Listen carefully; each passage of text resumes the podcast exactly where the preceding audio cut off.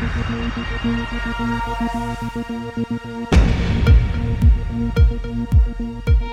everybody, welcome to Campaign HQ. We're dropping a little late today because we wanted to talk to Jaime Harrison, who is Lindsey Graham's opponent in South Carolina. So we're going to talk to Jaime about uh, both his race, but also give everybody a really uh, great tutorial and overview of South Carolina. So I'm sure you'll all be uh, tuning in uh, or you know looking at the results on your phone Saturday. So take some time to listen to Jaime go deep in South Carolina. So obviously, as will be the case every week between now and November, uh, a lot going on.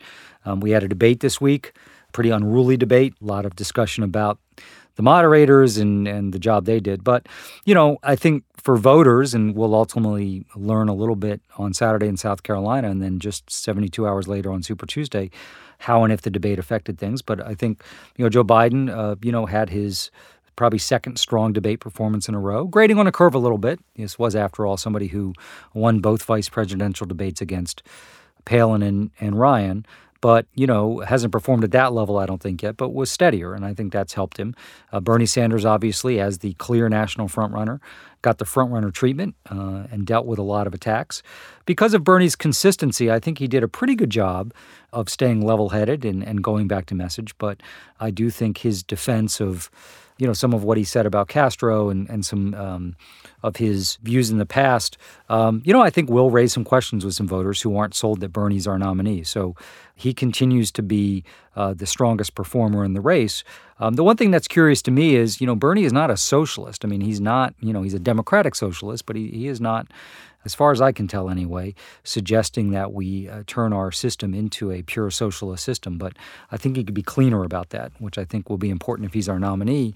Uh, but even in the primary, because as well as he's doing, um, he still needs to find a way to grow. You know, into the high 30s, into the 40s, uh, to have a chance uh, at a majority of pledged delegates. So, and I think the other candidates, you know, Elizabeth Warren again, obviously had some some strong lines uh, versus Mike Bloomberg. Mike Bloomberg um, steadied himself a little bit. Um, Pete Buttigieg was clearly the person most focused on making an electability, a consistent electability argument uh, against Bernie Sanders. But I think the reality of the race is if Bernie Sanders wins South Carolina on, on Saturday, you know, he's going to have momentum that I think is going to be very, very difficult um, to stop. And um, you know, I think Super Tuesday lines up relatively well for him. I think if if Joe Biden wins South Carolina, and those seems to be the two most likely scenarios now, you know, as poorly as he did in, in New Hampshire and Iowa, uh, you know, he did come in second in Nevada. And if he wins South Carolina, uh, I think Joe Biden is probably then the main alternative and opponent for Bernie Sanders.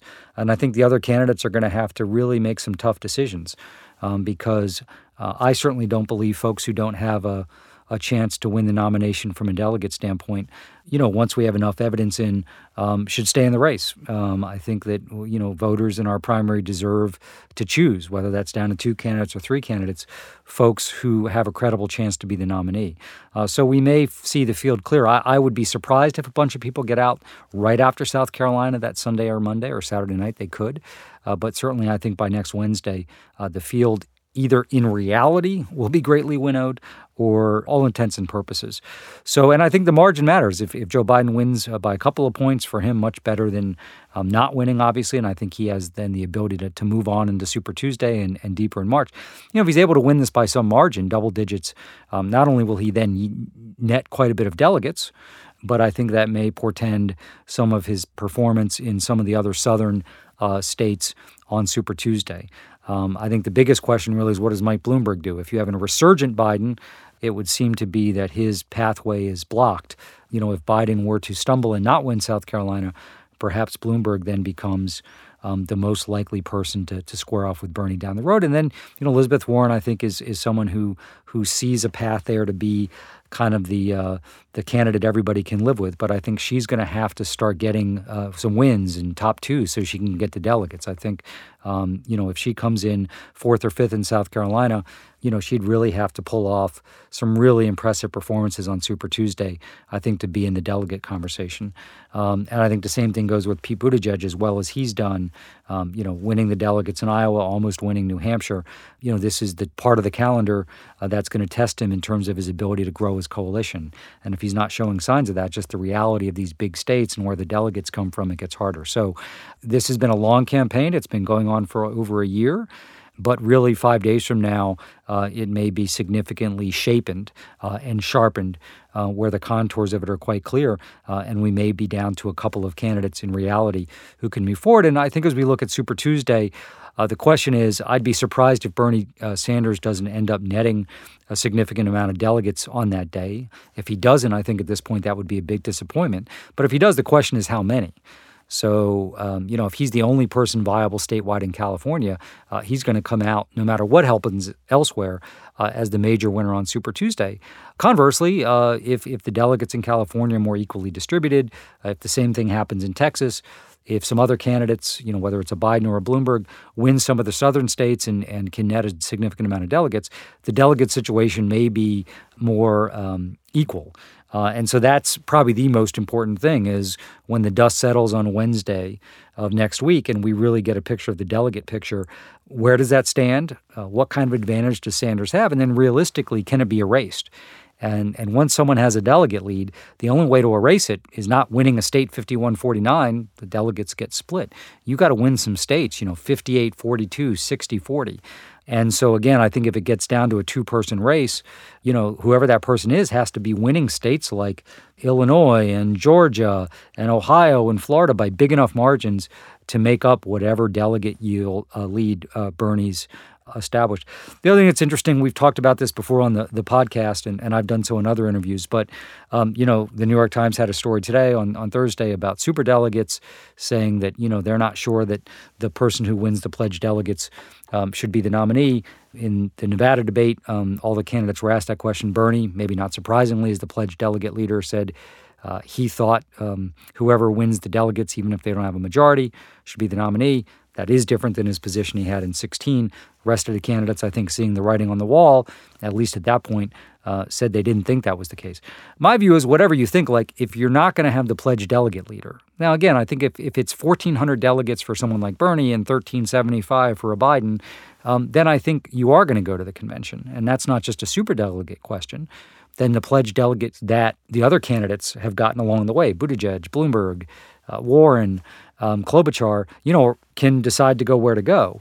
But in a scenario where somebody, whether it's a Sanders or Biden, um, you know, has a lead of you know 100 or 200, uh, what's the rationale to overturn that outcome? You know, it can't be your opinion. and maybe if there's polls that show at that point that one candidate would lose by 10 points and everybody else would win by five, but that's unlikely to be the case. So we can talk all we want about interesting discussions from Milwaukee. What is the rationale to basically determine someone's the nominee, the party leaders decide someone's the nominee who didn't get the most votes and delegates. Uh, and by the way, there's some people saying, well, maybe I'll be the compromise candidate, uh, even if I'm not the, in the top two. That's insanity to me. Like the fact that, that someone who wasn't the first or second, you know, vote uh, getter and delegate uh, acquirer is going to be the nominee. So whatever super delegates say, I think there's the reality of how this unfolds.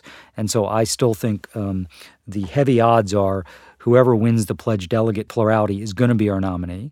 And the only way that won't be the case is if you have two people who are so exceedingly close that then it does go open uh, to a convention. So if you're these candidates, take care of your business. Don't, don't worry about Milwaukee. Figure out how to get you know as many delegates as you can because ultimately I think that's the only pathway to the nomination.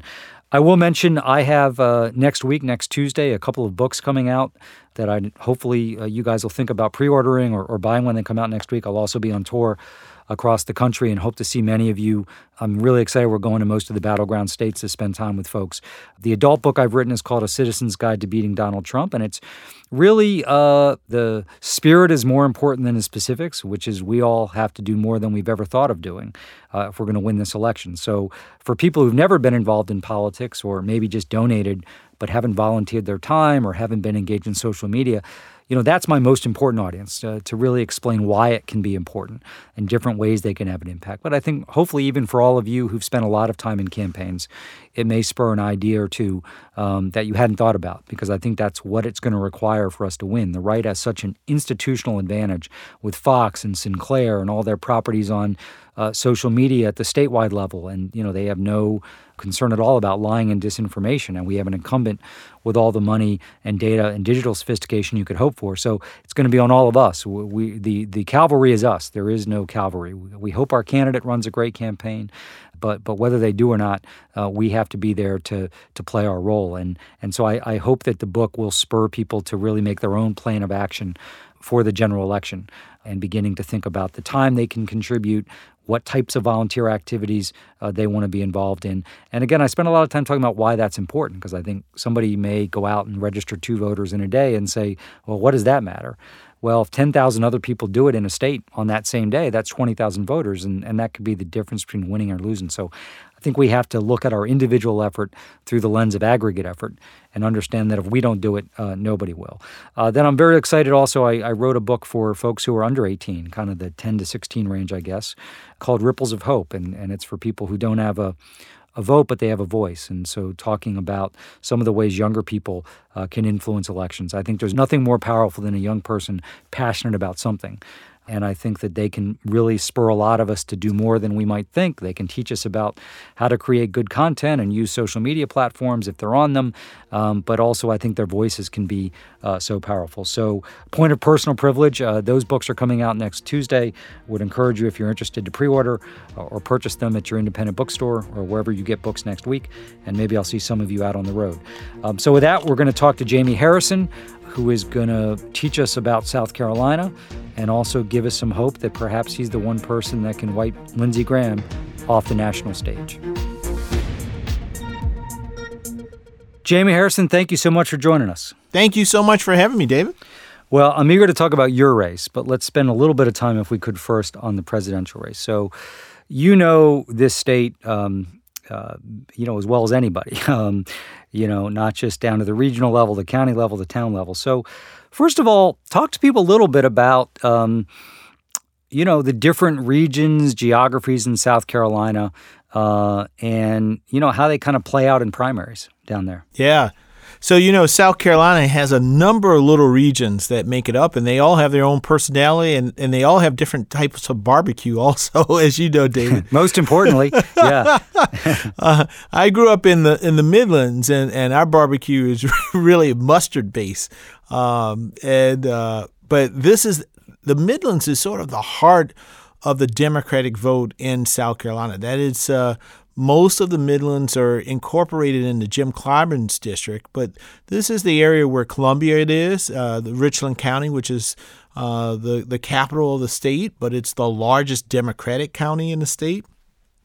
But in this area, you also have counties like the county that I'm, I'm from, Orangeburg County, where there's two historically black colleges and universities. And so you see a, a lot of the African American vote is concentrated in this particular region of the state.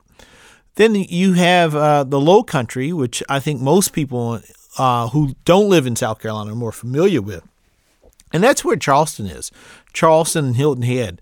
Uh, it's our more coastal areas. Uh, this area has been traditionally a, a, very swingy area. I would say if you had some purple counties, you would put them in this area. Um, but they've turned purple over the course of the past uh, few years.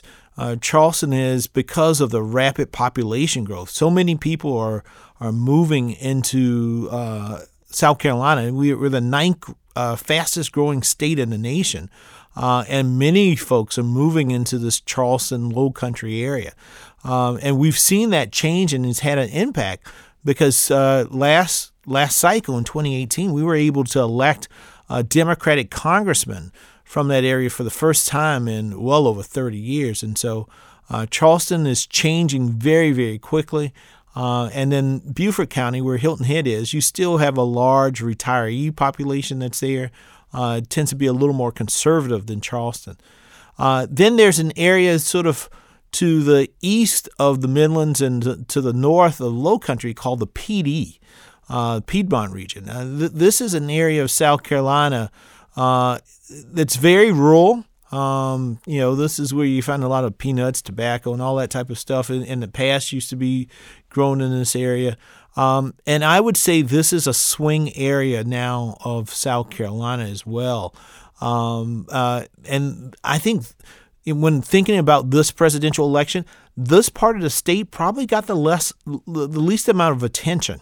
And uh, I think you know, had I been running a campaign, you know, I really and, and the campaign that we're running for the U.S. Senate, we're going to spend a lot of time in the in, in the Pee Dee area. Um, this part of this area is in that uh, famed corridor of shame. Um, this is an uh, an area part of Clyburn's district and part of John Spratt's old district, in which uh, you would have the highest. Uh, you would find you know places where the highest levels of health disparities or uh, the areas where you know there's the least amount of infrastructure.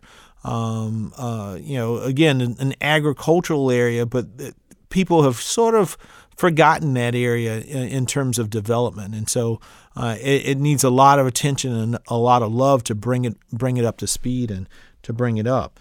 And then you have uh, your your upstate area. Um, this is uh, where Greenville and Spartanburg are, which is really the the economic part of the economic engine of of South Carolina. But this is an area that's much more conservative as well. Uh, it's where Bob Jones University is uh, up in in Greenville. But what we are starting to see as well uh, is that this area is starting to change uh, in South Carolina. Um, you know, for the first time now, coming off of this last election cycle, we have a democratically controlled uh, city council in the city of Greenville.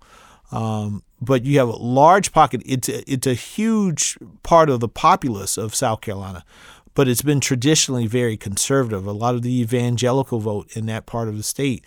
But you also have large pockets of unregistered African Americans in that part of the state as well. And so we're going to be spending a lot of time uh, uh, in, in, that area. But when we think about the heart of the Democratic vote, you have to go back to the Midlands and, and, and the green the Midlands where Columbia is. So that's a helpful sort of political tour through the state. So I'm curious, Jaime. Um, you know, there's obviously polls all over the place. So, you know, some uh, in the last 48 hours show Vice President Biden opening up a pretty big lead, including some with a lot of the candidates under 15. Others still show a, a close race with with Biden Sanders, and others um, you know, uh, a little higher than 15. If you had to guess, I mean, are we? Is there a scenario where just one candidate might be viable statewide, or do you think we're looking at multiple people cl- crossing that 15% threshold? Yeah. Well, David, I got to give the caveat here. You know, I'm a DNC officer, so I don't want anybody to think this is coming out to be an endorsement for somebody or another's. Sort this is pure punditry, man, not uh, yeah preference. Yeah, yeah, it's sort of an assessment from the field. Hey, listen, this is South Carolina has always been a, a, state where, as you know, Joe Biden uh, uh, has had some affinity. I mean, even when uh, during the eight years of President Obama, as I, I, like to say that Joe Biden was a part of Black Camelot, right? You know, uh, Barack Obama is extremely popular, still popular here, all across the state of South Carolina. Um, and and Joe Biden is seen in that light by many, particularly in the African American community. And so this has always been that he's had the inside track to this. Um, we start to see some slippage uh, in, in, in that support over the course of the past few months, um, in the past few weeks. But I, I think what has probably helped uh, Vice President Biden is that endorsement by Jim Clyburn uh, on yesterday. Um, I don't know if you've gotten an opportunity, David, to hear that, but uh, I did. Uh, yeah, it was powerful. it was extremely heartfelt and powerful. I mean, it was it was personal on on the deepest level, um, and and you know, Congressman Clyburn is uh, uh, is beloved in this in the state, and uh, and his his word and his uh, and his testimony will probably have a significant sway. I mean, he, he's the one endorsement. If you're running in South Carolina on the Democratic side, he's the one endorsement you want to get. And that's because he's probably the one and only person in the state that actually has some type of um, um, political machine, I would say, in the state. So, well, Jaime, before we jump, I'd like to just spend a minute there, though. Obviously, yeah. you know him well. You you help lead his uh, or led his floor operations, you know, in Washington. But whether it's South Carolina or the other 49 states, uh, You know, endorsements generally, in my view, get too much coverage. And then when you actually look at the votes they produce, Yeah. so you mentioned he's got a political organization, but what makes Jim Clyburn so unique, not just in South Carolina? Because I, I do think you could argue it might be the most important endorsement if you're saying the endorsement means actual votes. And why is that? So it is the organization, but it's got to be something deeper than that.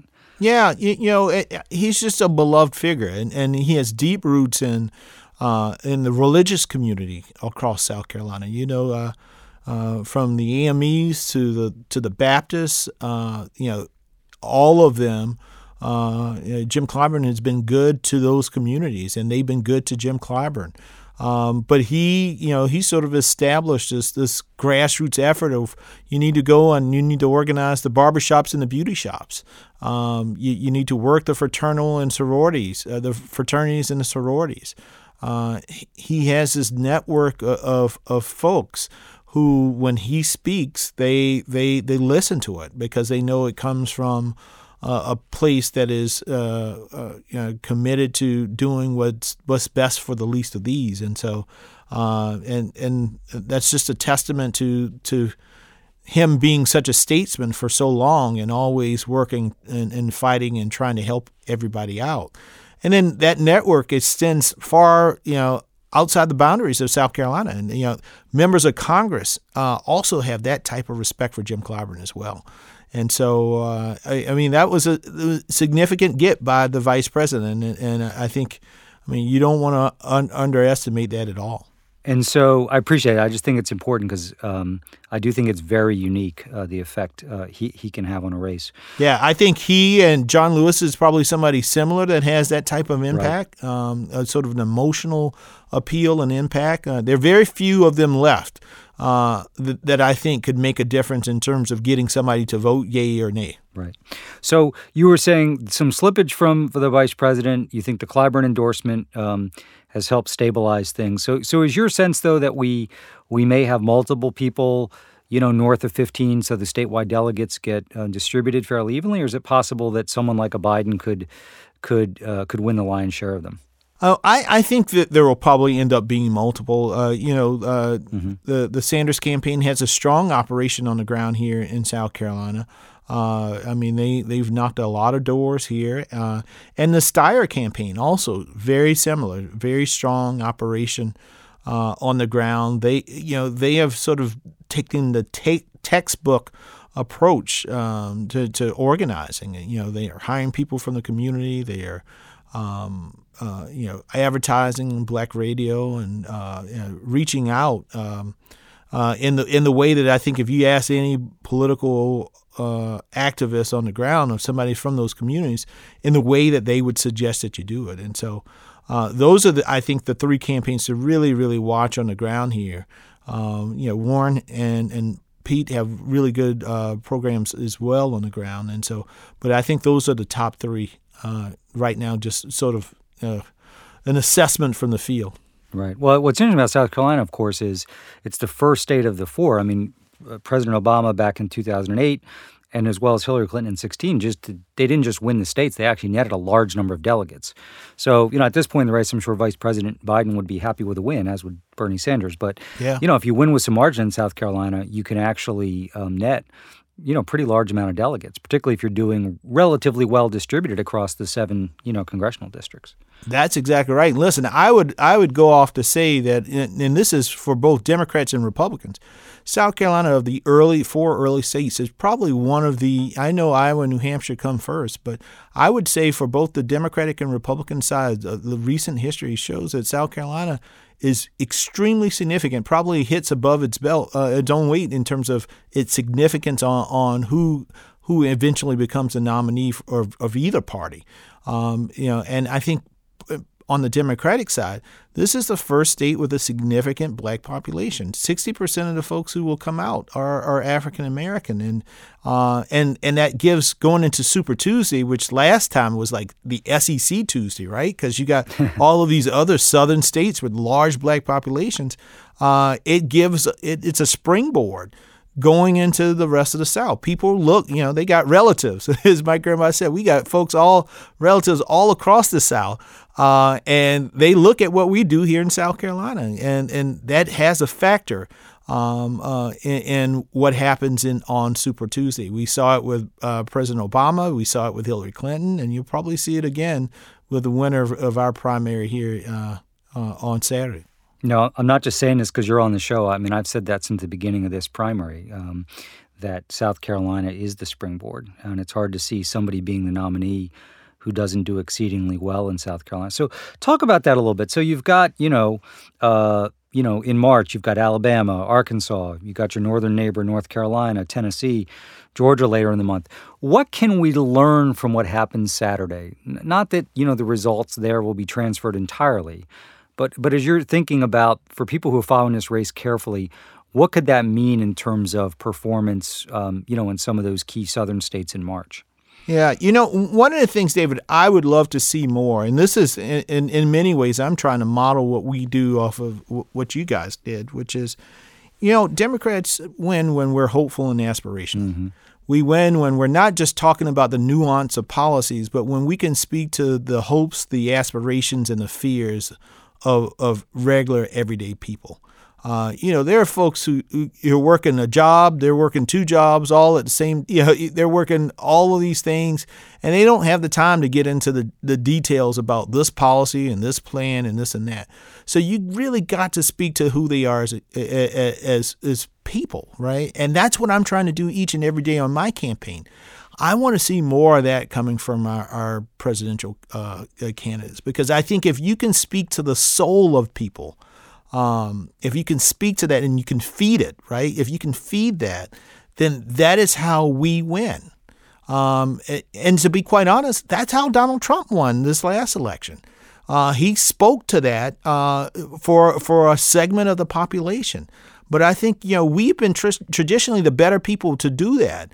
Uh, but I haven't seen it thus far. And and I, I think if you know the success for anybody coming out of South Carolina, but if you really want to build this thing, if you really want to to get these voters motivated, you got to you got to feed the soul. Uh, speak to their fears, speak to their aspirations, what their hopes and their dreams, uh, and talk to that and and and and, and invest in that. Uh, I just haven't seen it uh, to this to the extent that I would like to see it uh, thus far in this race. Well, I agree with that, Jimmy. We'll talk about your race in a minute. I I will tell you though, as a as a you know political operative um, who has both been involved in the wars in South Carolina and studied them. This is a pretty gentle week heading into South Carolina. you know, I mean, uh, whether it was our race in 08, Bush, uh, McCain, you know, South Carolina is historically a place where, uh, you know, the knives come out and people have to show that, you know, kind of the, the toughness they bring. But this one's been pretty gentle, I think.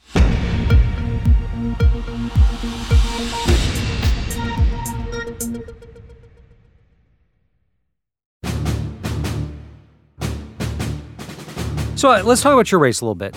So I want to talk about some of the substance and, and what the hell has happened to Lindsey Graham um, to the extent anybody can divine. But I'm sure you talk to people both who are thinking about volunteering their time for you in South Carolina or donating their money who say, Love you, really think Graham's got to go, but how can we win? So, what's your elevator pitch on um, how you get to 50% of the vote uh, in South Carolina? Well, first of all, David, the one thing is you have to dispel the myth that South Carolina is ruby red as most people like to make it out to be. Right. And, you know, uh, President Obama in 2008, and you guys didn't, we weren't one of the battleground states in 2008, but even given that, he only lost the state by 150,000 votes. Right, right, and that's without doing much advertising or anything in the state. We got um, you know almost forty five percent there. Yeah, yeah. That's exactly right. So, you know, uh, President Obama lost South Carolina by eight points in, in 2008. He lost Georgia by seven. Uh, and in 2012, he lost us by nine, and I think he lost Georgia by eight. So, in many ways, Georgia and South Carolina are very similar. The, the only difference is we don't have a huge Atlanta, right? Um, which, which is such a huge pocket of votes. Um, and so I often tell folks the problem that we've had in South Carolina, they say, well, why can't Democrats win? Is because we really haven't had the party infrastructure for well over a decade to allow us to get our message out, to really build uh, the apparatus that we need to reach out to voters. And as a result, African American voters just don't turn out to vote in the state. We have more African American voters in South Carolina than they do in North Carolina. 28% of our population uh, of voting uh, uh, registered voters are African American, uh, and as opposed to 23% in North Carolina. And there's pockets to, to improve that. Mm-hmm. We got 400,000 unregistered black voters in the state right now. I'm going to say that again 400,000 unregistered black voters in South Carolina. And as I said, in 2008, Barack Obama lost by 150,000 votes. So the votes are there. Uh, we just got to we got to get them activated. Now, part of it is there's never been a candidate that has run statewide like me. There's never been an African American, you know, sort of at the top of the ticket, really, because the presidential will probably not play in South Carolina much. So at the top of the ticket that has had the life type of experiences that I've had, but at the same time, you know, I can go into a rural white or black county and talk to farmers about, you know, uh, the the combines they just bought, right, or, or what crops that they're uh, they're planting this year. At the same time, I can go to the Ports Authority or I can go to Michelin and BMW and talk about the importance of investment uh, and, and, other legislation and how that impacts them. So I'm this campaign is a very very unique one um, where I'm going to have the resources to probably put on the best field operation in the history of the state. Uh, and many ways, we are taking the playbook that Stacey Abrams had in Georgia, which is expand the electorate, register more voters, and then you go to every part of the state. You don't you don't take any part of the state for granted, and you ask for their vote. Does that mean you're going to get all of the votes in red counties? No, but if you cut the margins, you can win this. Yeah, and that's what puts me at ease. And then add to the fact, Lindsey Graham's a different guy. This is not the same Lindsey Graham as uh, just six years ago. You know, six years ago, Lindsey Graham won with 54% of the vote against a good friend of mine who who raised you know a little less than a half million dollars. We raised seven million dollars at last year, and that's not even the calendar year. Um, this is going to be the probably the most expensive race in the history of the state, and Lindsey has a fight on his hand. Right. So, um, by the way, I hope our nominee takes that approach too, which is in the battleground states you know, they're talking to everybody everywhere because, you know, the truth is uh, losing some counties 60 40 rather than 70 30 can make the difference. So let's talk about so, so you clearly are going to focus on registration, you're going to focus on turnout, you're going to focus on building a great grassroots organization to accomplish both of those things. But it's fair to say, well, I hope our nominee wins South Carolina, super unlikely, right? So for you to win, there's going to have to be some voters who vote Trump Harrison. Talk to me about who do you think those voters are and why they may abandon Graham. Or, you know, those voters just don't, they vote Trump and they say a pox on both Jaime Harrison vote. and Lindsey Graham. Right, right, right, right. right, right, um, right. Great point. Yeah. I mean, see, this is the thing. We are going, uh, we're going all across the state. I was just in Lancaster County, uh, South Carolina. This is a county that went for Donald Trump 6135. I'm going to send you this picture, man. Uh, I expected, uh, you know, we were going to talk to a senior community. I expected 30 or 40. We had 30 or 40 RSVPs. I walk into this hall, man, and there are 250 people. And I walk in, and and and I can tell you, these are not traditional Democratic voters. Uh, there's senior white voters in South Carolina, and I walk in, and as soon as they see me, they stand up and they start chanting, "Send Lindsey home! Send Lindsey home!" I almost had a mini uh, heart attack right there um, there and, and some of the folks come up to me and they say, you know, I just don't know what has happened to Lindsey Graham. I, I voted for him before and I just don't know what's happened to him. And then some of them have frustration that he didn't stand up for John McCain mm-hmm. uh, against the attacks by the president. Many of them talk about, you know, well, I don't know if he. We did a focus group with white women in Charleston, South Carolina. And you know, Charleston's so significant to the vote. And it, these women were college educated, but they were uh, uh, moderate Republicans or independent.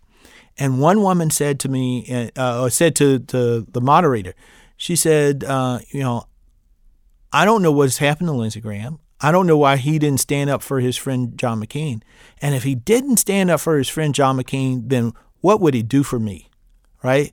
I mean, it, it was a campaign ad right there itself. It wrote itself. But that's that's something that I hear all the time across the state. We're getting independents and Republicans coming to our rally because they're frustrated. Um, people are tired of the division. They're tired of the hatred, and they want to be uni- united. They they want to unify. Uh, and the way that I talk about issues in South Carolina is not in the traditional DC frame. As I tell folks all the time, this is not about Democrat versus Republican. It's, it's not about progressive versus conservative. Ultimately, it's about what's right versus wrong. And it's wrong to be in a state where we've had four rural hospitals to close over the past few years. It's wrong to be in a state where uh, two years ago, 14 of our 46 counties had no OBGYNs. Uh, Republicans have refused to expand Medicaid. There are almost 300,000 people in South Carolina who don't have health care right now, but they should. If they lived in any other state, they probably would have health care. But here in South Carolina, they don't. You know, a third of our state doesn't have access to broadband, right? How in the world do we expect our kids to compete with the rest of the world when they can't even connect with the rest of the world?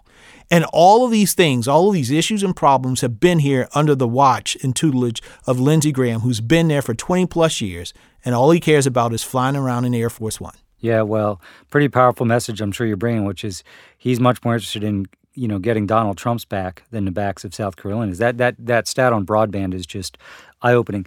So it sounds like you know there's there's probably some independents and, and Republicans you're running across in South Carolina. To your point, who are tired of the division, so they might even be considering not voting for Trump. But for those that you know, it seems like though you know what everything about Trump, you know, he's consistent. He is who he is, right? That's exactly right. And so, how much of a price is Lindsey Graham paying for? You mentioned he's not the same guy, but you know, sometimes in politics, it's uh, being wrong is never great, but being weak is worse, right? Yes, that's exactly right. It's about character, right? So he he's abandoning, you know, the thing most people know about Lindsey Graham is his lifelong, you know, genuine friendship with John McCain. Sort of almost seems like he's abandoned that posthumously, uh, and kind of Donald Trump is calling his shot. So how much is he paying a price for that, and are people aware of it? I mean, is that getting enough attention and coverage in South Carolina, or is that more of like a national media thing? they are aware of it. And, and, and some of the polling that we have seen here that I'm beating him with independents. And that's huge because the old Lindsey Graham was was super popular with the independents of the state because again he was seen as a middle of the road even though he was conservative he was seen as a middle of the road sort of uh, a maverick, someone who would do what was hmm. in the best interest of the nation or the state when, when the rubber met the road. And because of this turn, he's not. So, you know, he used to have this coalition of Democrats who thought, well, Lindsey's probably the best we're going to get. He's a, you know, somebody that I respect. I don't agree with, but I respect. And so he would, folks would vote for him. Uh, he would get independents overwhelmingly, and then he would get your mainstream Republicans. That was Lindsey Graham 1.0. Lindsey Graham 2.0 has lost those Democrats, is losing independents now uh, to me, and now has gained on the right. But I believe, I really do believe that, that that support is somewhat soft because some of those people still don't quite trust Lindsey Graham. When you look at the polling, Donald Trump outpolls Lindsey. And there's a gap between Trump and Lindsey Graham in the same poll, meaning that those people will vote for Donald Trump, but they don't quite trust Lindsey Graham and that's that's his Achilles heel, and that's the thing that we're going we're going to focus on like a laser, um, because character matters. It matters, and and, and it, it is in a place like South Carolina that is so values based. It is really important. People want to know in the end of the day that they can trust you. Right. Even if they don't agree with you, they want to know that they can trust you. And this guy has flip flopped on everything. Uh, and, you know, he'll say one day one thing today and, and turn around and do something different tomorrow. And that's not that's not something that people respect or value here in this state. Well, speaking of your narrow self and political interest, uh, hopefully this doesn't look like Trump's going to lose, obviously, because Graham may decide to scramble back to his old, you know, mavericky ways, you know, in the fall. but it's no. I, so I'm curious. Um, listen, with the coronavirus, uh, Jaime, we obviously all hope for the best, both in terms of its effect in terms of people's health here in the U.S. and the economy. But if we're in a situation where the economy is wounded by this, and I'm not just talking about the stock market, where as you know, there's a lot of voters, most voters, Yeah. um, not in the market, but you know, it could affect growth and and business growth and layoffs. How does that change your campaign at all in terms of the messaging and kind of where you think voters are? Yeah, you know, I'm really, really concerned by, by this virus. My wife is a f- food and drug law professor, and she tracks all of these things, you know, medicine, medicine development, and and uh, you know all these things that come up. Uh, but I'm very, very concerned about the health and well-being. We have such a high senior population in, in this in the state. Uh, I know that th- this virus so far, they say, has a, a much more deadly impact on those folks over the age of 70. Um, uh, we are also a state that relies on uh, trade because we have a huge port, which you know about a third of the jobs in this state are directly or indirectly tied to the port of Charleston, and so uh, you know not being able to get shipments in from other countries that are being ravaged by this virus. Or uh, not being able to ship our supplies over to those other nations, uh, it could have a huge economic impact on South Carolina. Um, you know, it is something that we all need to be very aware of, and and it's and just it's just hard that you can't trust this administration to do what's in the best interest of, of the nation. I mean, when you think about uh, the the federal government and how they have cut certain fundamentals, uh, you know, funding for NIH and some of these other uh, institutions that we need in these time, times of crisis. And and then when they start to make appointments to, to lead these efforts, I mean, what does Mike Pence know about the coronavirus? Uh, I, I that's not going to give me some assurance. This is a guy who talked about smoking and and and not being uh, uh, it doesn't impact your health. I mean, it's it's those type of things that it does not give me uh, a whole lot of confidence. And then, of course, Lindsey Graham, in his uh, uh, with his sycophant ways, won't say a word in order to stand up for South Carolina if it means uh, being counter to the president. And you know, my thing to Lindsey Graham is, I don't care. You know, yes, you should be friendly with the president because he's your president, the, the president of your, uh, you know, the top leader of your party. I understand all of that. I understand the politics of it. But in the end of the day, you were sent to Washington D.C. to represent the people of South Carolina, and that that's period. Full stop. That is your job. And so, whenever their livelihoods are threatened, you need to be able to stand up. And even if that is to uh, uh, the president of uh, of your party or the leader of your party, you have to be able to stand up. I can tell you, you know, if I were in a situation and and it was the Obama administration and they weren't doing something right for South Carolina, I wouldn't be quiet. I would I would be stand up because in the end of the day, you got to know where your where your bread's buttered. Your bread is buttered back home. All politics is local, and you're supposed to represent these people here in this uh, in this great state. And it's sad to see that that that someone that I used to respect and thought could play that type of role uh, no longer does. Right. Well, no, he's more like Trump's court jester even than friend, right? It's sad. It's like he's gone from maverick to Trump's muppet. Yes. It's uh, really. So I'm curious, Jaime. So you're uh, focused like a laser on winning the Senate race in South Carolina. But you are, whether it's trying to uh, register and turn out uh, tough to to activate voters, trying to win over swing voters, uh, even though South Carolina is not going to be a presidential battleground, you are trying to convert a lot of the people we need to in states like North Carolina and Georgia. And I'm just curious, like, what type of race do you think our nominee needs to run against Trump? Now, I will say this. Um, I hear all the time from friends of mine, you know, donors, political folks, like, we're not making the case against Trump in these debates. It's like their job right now is to win the nomination. So let's settle down. You know that Yeah. that that phase of the campaign's coming. But what, I'm just curious. I you are in the arena right now. You you are trying to win a general election campaign, and so you probably do have some interesting observations and lessons. Because I don't think it's simply enough. We should learn a lot from the great candidates of 18, but Trump wasn't on the ballot then, so this is a different race. So I'm just curious um, your observations about how we can put together a, a winning campaign at the national level. Well, you know, and I just talked with somebody earlier about this, and, and I told them this. I said, you know, think. Let's think back to 2008, right? Uh, uh, uh, with President Obama, and then Senator, then Senator Obama, and I said, tell me about the details about Barack Obama's plans when he was running for the for the presidency, and you get this blank look. right? They said, well, he was for health care, right? I said, well, give me the details. And they can't remember, right? And but then I say, mm-hmm. well, why don't you do this?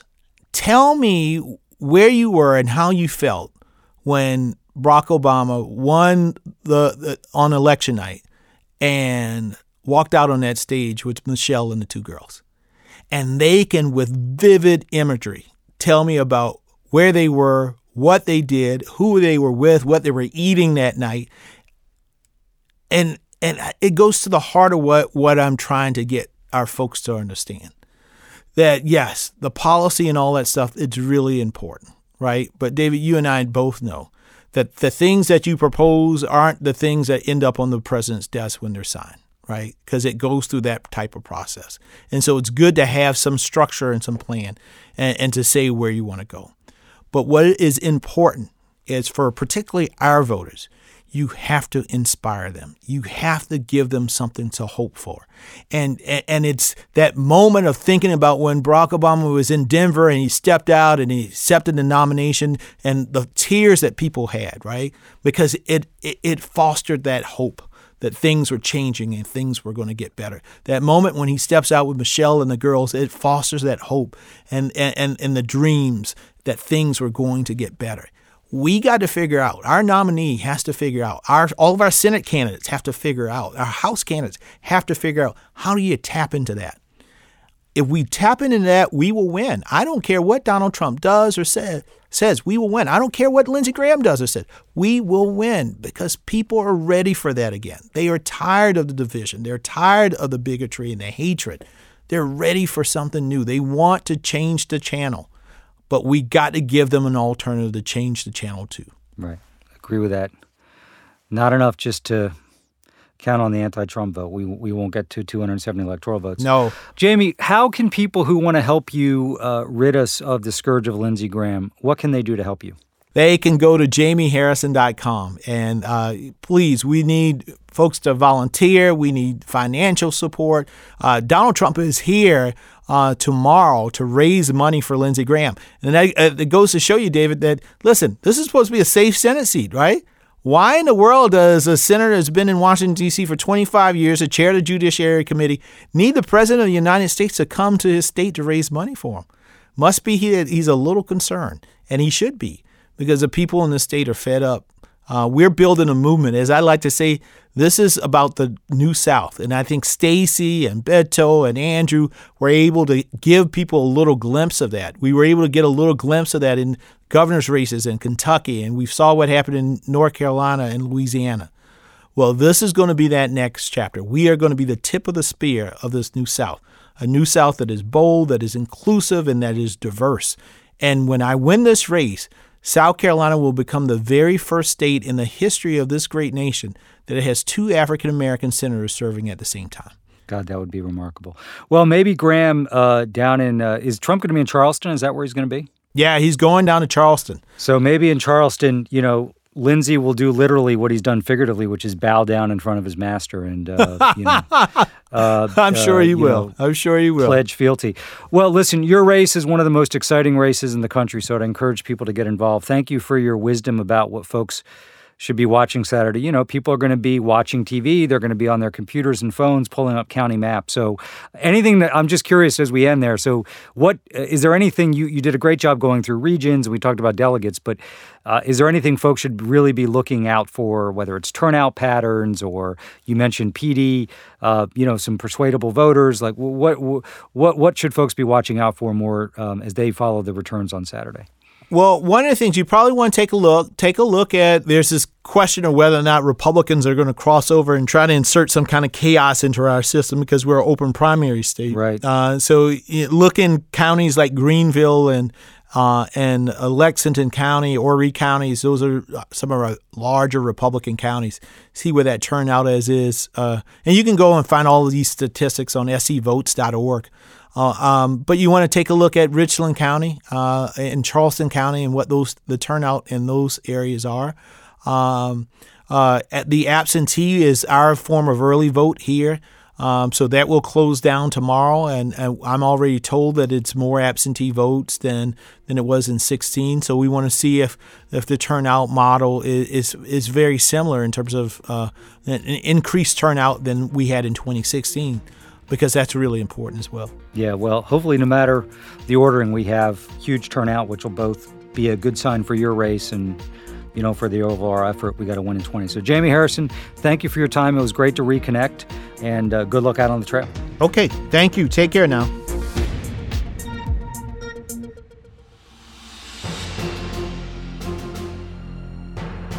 Jaime Harrison, I'm sure like you, you're impressed by his enthusiasm and his passion and the kind of campaign he's running. So um, would encourage all of you to help Jaime in any way you can. And uh, it's exciting. Hopefully, we beat Lindsey Graham, but at the very least, put a, a huge scare into him. But uh, I think Jaime's intention is to win, and he's he's built a very powerful campaign. Uh, and I think a really good overview of South Carolina. South Carolina, I know this from experience, uh, like a lot of states, but South Carolina really does have different regions, you know, different traditions. As Jaime said, different barbecue, but also, you know, different voting patterns. And so all the campaigns down there have really had to build strategies, not just at the statewide level, but at the regional level. And, you know, I think uh, really interesting to hear from Jaime's perspective. Um, he's obviously someone who's very close to Jim Clyburn, but really to understand why that endorsement matters when you know most don't or don't matter to the extent this one seems like it may. And so super interesting to get from jaime um, his impression of why that endorsement uh, really may have provided some late momentum uh, to vice president biden.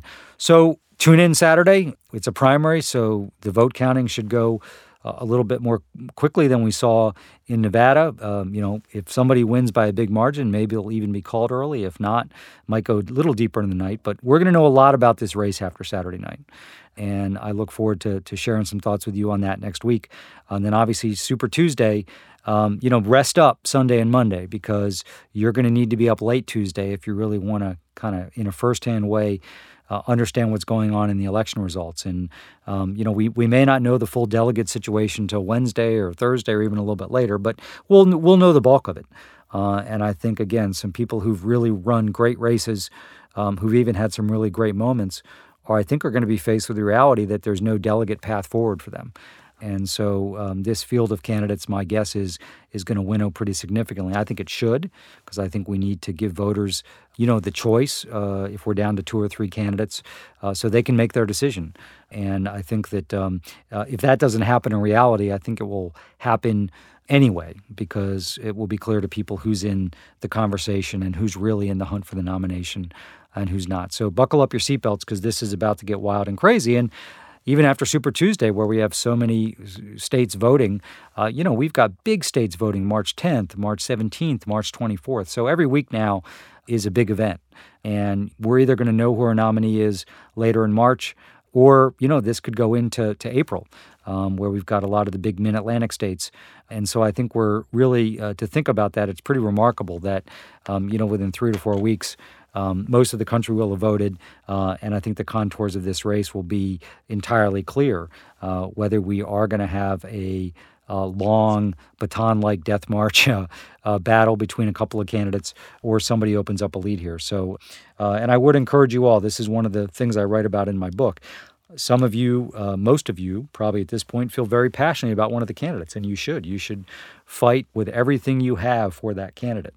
But it is going to be very important when this election's over, uh, that that our nominee, uh, the only way we get rid of Donald Trump is for one of the people on that stage this week to beat him.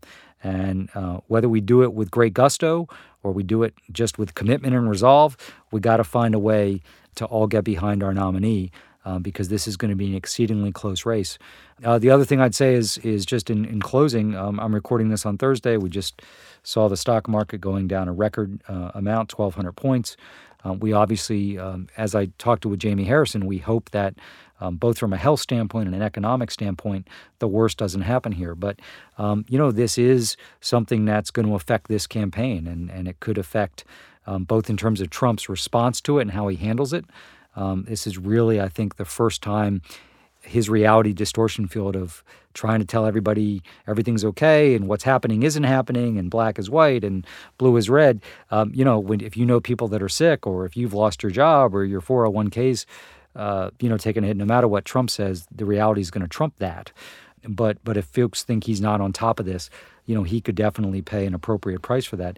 But also, if the economy, uh, not just the market, but if there's cascading effects in terms of layoffs or you know less job growth or wage growth, you know, obviously. Um, the, the health of the economy statistically, even though a lot of people, you know, kind of beneath that don't feel particularly secure, you know, has been the thing holding Trump up. And if that were to weaken at all, obviously he's going to be in, in grave political danger. So all that bears watching. We obviously hope as citizens our government gets it right and that our economy and our health is not uh, seriously impacted. But, and that's more important than the political ramifications. But we have to understand that, as often happens in politics, some things can insert themselves into presidential campaigns that we weren't expecting, and, and it could have a serious impact potentially, uh, you know, in the weeks and months ahead. So uh, thanks for tuning in, and look forward to spending time with you next week.